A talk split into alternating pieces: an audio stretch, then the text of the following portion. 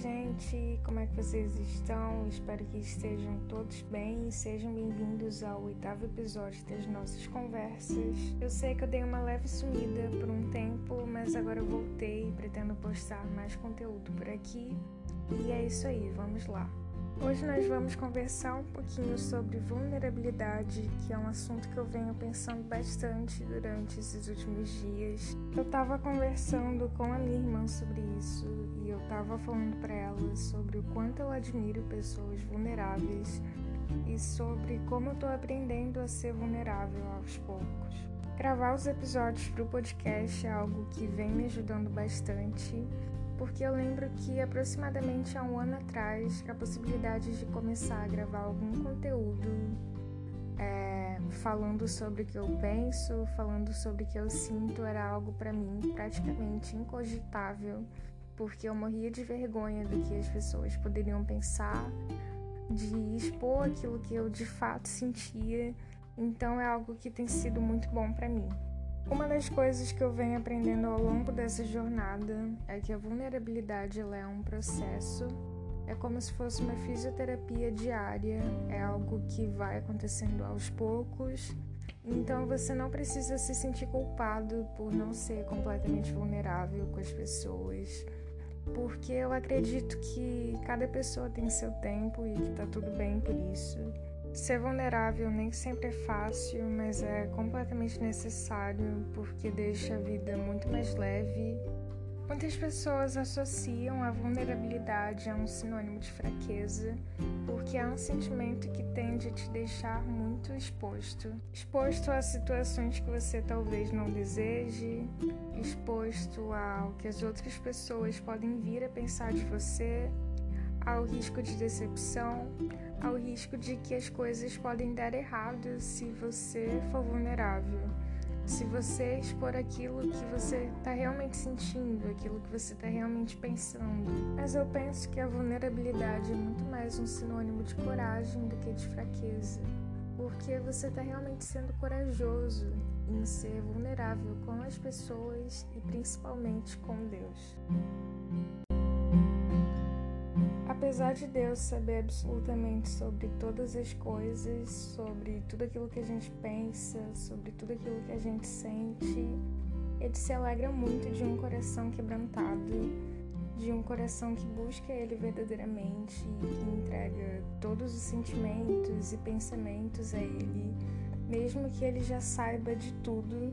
Eu já falei sobre isso no episódio anterior, mas Deus ele não é invasivo então ele não vai sair entrando e mexendo nos seus problemas se você não permitir que isso aconteça, se você não for vulnerável com ele.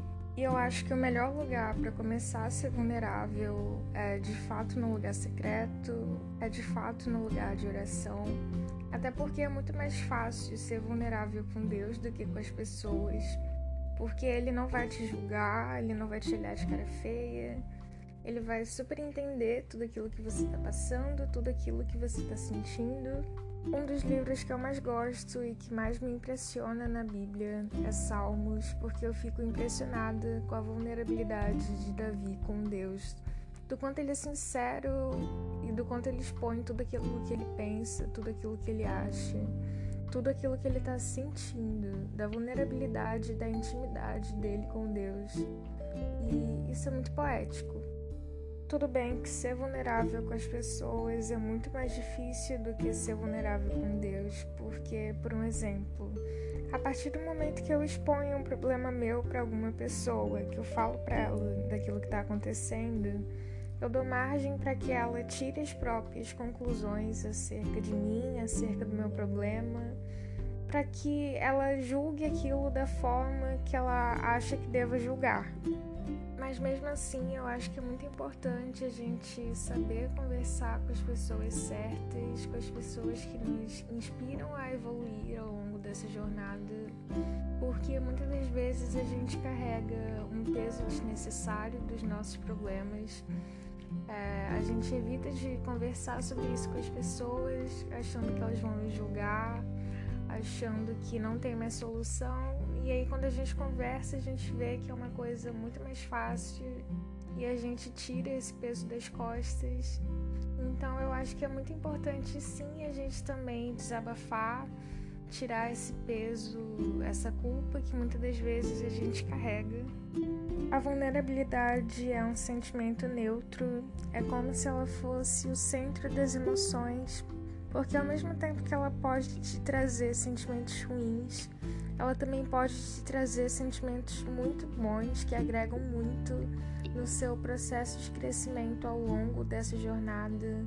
Ela pode trazer sentimentos que alimentam a sua alma, que alimentem o seu coração e que te ajudem a crescer e a aprender a cada dia mais coisas novas que te ajudem a viver intensamente de uma forma muito melhor, de uma forma muito mais leve. Eu queria encorajar vocês a serem vulneráveis, por mais que seja algo inconstante, algo incerto. Com certeza será algo muito proveitoso. Eu queria encorajar vocês a encontrarem pessoas nas quais vocês podem expor as suas feridas expor os seus medos, expor a sua humanidade, porque isso, sem sombra de dúvidas, é algo muito lindo.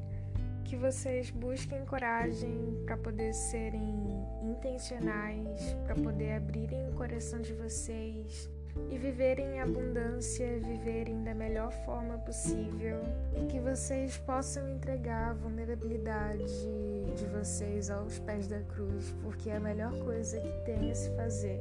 Esse foi o episódio de hoje. Espero que vocês tenham gostado. E é isso aí, gente. Muito obrigada por terem escutado. Hidratem-se, fiquem com Deus e até a próxima.